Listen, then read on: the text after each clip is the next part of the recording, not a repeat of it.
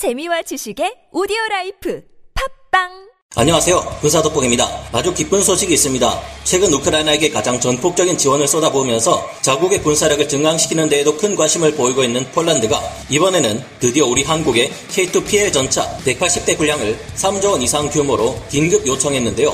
폴란드 국방장관과 국방부 대표단이 방한하면서 FA-50 전투기 48대를 도입하겠다는 소식 이후 독일과 폴란드가 전차 거래 문제에 있어서 외교적 갈등을 겪고 있습니다. 폴란드는 4세대 전차 구매 사업에 우리 한국이 K2 흑표 전차를 폴란드 사양으로 개량해 내놓은 K2PL 전차와 독일의 레오파르트 2A6 전차를 두고 고민하고 있었는데요. 그런데 독일과 폴란드에 심화되는 갈등이 결정적인 영향을 끼쳐 결국 폴란드가 레오파르트 전차를 배제하고 한국의 K2PL 전차 도입을 확정 짓기 일보 직전이라고 합니다. 그리고 그 도입 수량은 현재 180대로 밝혀졌지만 장기적으로 볼 때 500대 이상에 달할 것으로 기대되는데 왜일까요? 전문가는 아니지만 해당 분야의 정보를 조사 정리하였습니다. 본의 아니게 틀린 부분이 있을 수 있다는 점 양해해 주시면 감사하겠습니다. 야, 너네 우크라이나 전차 주면 레오파르트 준다며? 야야야, 그 우린 레오파르트 2A 4 준다는 거지. 너네는 2A 6를 가려고 하면 어떡하냐? 어? 이거 너무 날로 먹는 거 아니야 이거? 그것까지 주면 우리 당장 우리도 국가를 지킬 전차가 없어요. 이거 안 돼. 아, 역시 독일 임마들은 약속을 지키질 않아. 진짜 못 믿겠다. 안 되겠다. 야, 그 저번에 크라프 자주포 만들고 할 때 있잖아, 그거. 한국 K9 자체 죽여주더만, 그거. 금마들 무기도 좋고, 가격도 좋고, 약속도 잘 지키던데, 어? 한국이랑 거래해야 되겠다. 폴란드의 마리우스 부하시차크 폴란드 국방장관이 지난 5월 28일부터 6월 1일까지 방한 일정을 마치고 돌아간 후 신형 전투기 도입 사업을 발표했는데요. 현지 시각 6월 5일 폴란드 현지 매체들에서는 FA-50 최신 개량형 아마도 FA-50 전투기의 블록 20 버전을 48대 도입할 것으로 보인다고 보도했습니다. 폴란드의 안제이 두다 대통령이 독일 비난 성명을 밝힌 후 폴란드 국방부에서도 한국산 무기 도입에 박차를 가하고 있는 것으로 보이는데요. 최근 폴란드에서는 우리나라의 방산기업 현대 로템의 K2 전차를 180대 구매할 의사를 밝혀왔습니다. 수출이 최종 성사될 경우 이로 인한 수출액은 3조 원을 확실히 넘어서는 규모가 될 것으로 전망되는데요. 이는 최근 마리오시 부하시차크 폴란드 국방부 장관이 방한한 뒤 K2 전차의 구매 규모에 대한 기존의 협상 규모에 비해 급격하게 증가한 수량입니다. 폴란드 측에서는 군사력 증강이 긴급하다는 사유를 들어 계약이 이루어질 경우 조속한 생산을 해줄 것을 당부했다고 전해졌는데요. 독일은 지난 4월 26일 베를린에서 양국 국방장관 회담을 가지고 우크라이나 전차 지원을 논의했습니다. 우크라이나의 폴란드에 전차를 제공하게 되면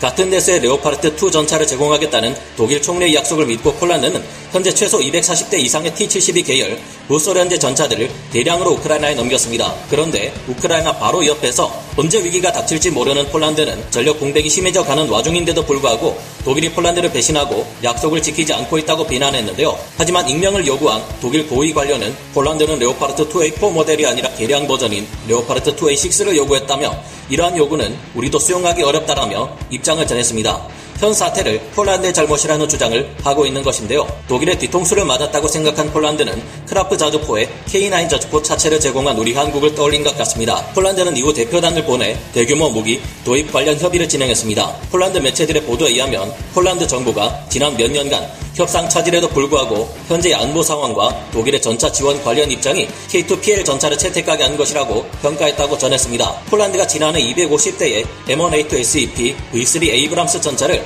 미국에서 도입하고도 추가로 전차 전력을 확보하려는 데는 두 가지 이유가 있는데요. 첫째는 폴란드가 도입하는 수출용 M1A2 에이브람스 전차의 성능이 그저 그렇다는 것이고 둘째는 이번 전쟁을 통해 우크라이나의 비극을 똑똑히 지켜본 폴란드가 지상군을 현재 운용하는 수준에 두 배까지 늘리려 하고 있기 때문입니다. 폴란드는 최근 250대의 미국제 M1A2 전차를 대당 250억 원이라는 어마어마한 가격을 지불하고 구입했지만 이는 임시 방편일 뿐이었습니다. 폴란드는 44구경장의 짧은 포신을 쓰는 데다 열화 우라늄이 들어가지 않은 텅스텐 포탄을 사용해 공격력이 떨어지고 열화 우라늄이 포함되지 않은 전차 장갑을 사용해 방어력도 떨어지는 M1A2 에이브람스 전차 수출형으로는 러시아군의 최신의 전차인 T-14 아르마타나 T-90M 전차를 파괴하기 어려울 수 있다고 판단한 것으로 보입니다. 우리가 개발한 K2 PL 전차는 주포로 K2 흑표 전차와 같은 55 구경장 120mm CN08 활강포를 사용하기에 44 구경장 포신을 쓰는 M1A2 전차의 수출형보다 더욱 강력한 관통력을 자랑합니다. 게다가 열화우라늄탄을 쓰기에 텅스텐 포탄을 개량할 필요가 없었던 미군과 달리 우리 군은 텅스텐 포탄으로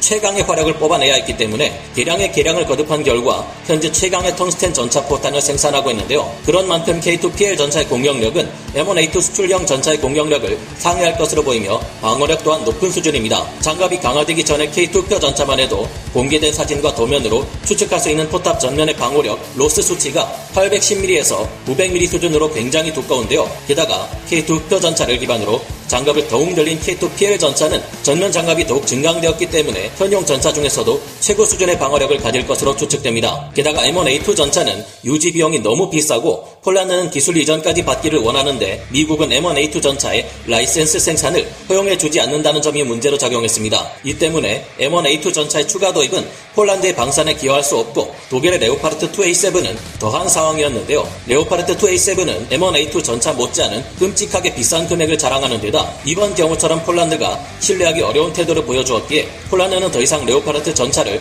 도입하지 않을 것이라고 예상됩니다. 이처럼 독일의 태도에 화가 난 폴란드에게 한국은 나라의 명운을 달리 해줄 한 줄기 빛으로 여겨지고 있는데요. 이미 우리나라는 폴란드와의 협력으로 K9 자주포의 형제격인 크라프 자주포를 성공적으로 개발해냈던 좋은 결과가 있었고 기술 이전, 사업 관리 능력 등에서 좋은 모습을 보여 신뢰감 있는 파트너로 판단하게 되었습니다. 더구나 이 크라프 자주포를 폴란드가 우크라이나에 최근 18문까지 지원하고 추가로 60문을 판매하게 되었기에 우리나라 또한 간접적으로 우크라이나의 승리에 한몫하게 되었는데요. K2PL 전차가 구매 계약 체결 가능성이 가장 높은 모델이다라고 평가하면서 폴란드군은 레오파르트 전차들을 모두 치장 물자로 보관하고 M1A2 전차를 미들급 주력 전차로 운용하고 K2PL 전차를 high급 주력 전차로 통일할 것으로 예상됩니다. 폴란드는 이미 6개월 전부터 K2PL 전차 도입을 검토하고 있 었고 국경을 맞댄 러시아와 우크라이나가 급기야 전쟁을 벌이자 폴란드 당국은 기존의 K2PL 전차 도입 규모를 대폭 늘려 구매 의사를 밝혀온 것으로 전해졌는데요. 이와 관련해서 현재 폴란드는 470대 치장 물자 중에서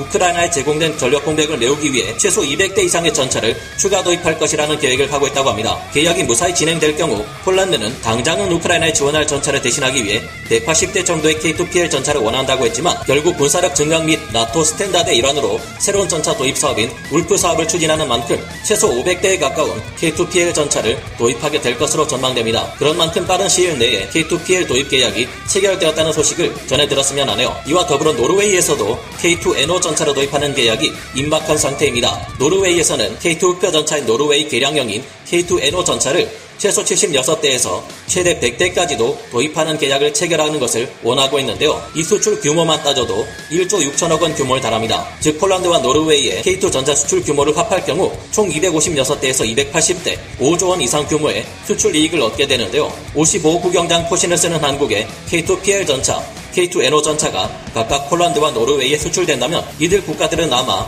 최신의 화력 괴물 전차 부대를 이끌 것으로 예상되는데요. 양국 모두에서 K2 전차의 수출이 잘 이뤄져 우리 군이 도입하는 K2 전차 또한 가격은 내려가고 성능은 더욱 강해지는 상황을 맞이할 수 있기를 바랍니다. 여러분들은 어떻게 생각하시나요? 오늘 군사 돋보기 여기서 마치고요. 다음 시간에 다시 찾아뵙겠습니다. 감사합니다. 영상을 재밌게 보셨다면 구독, 좋아요, 알림 설정 부탁드리겠습니다.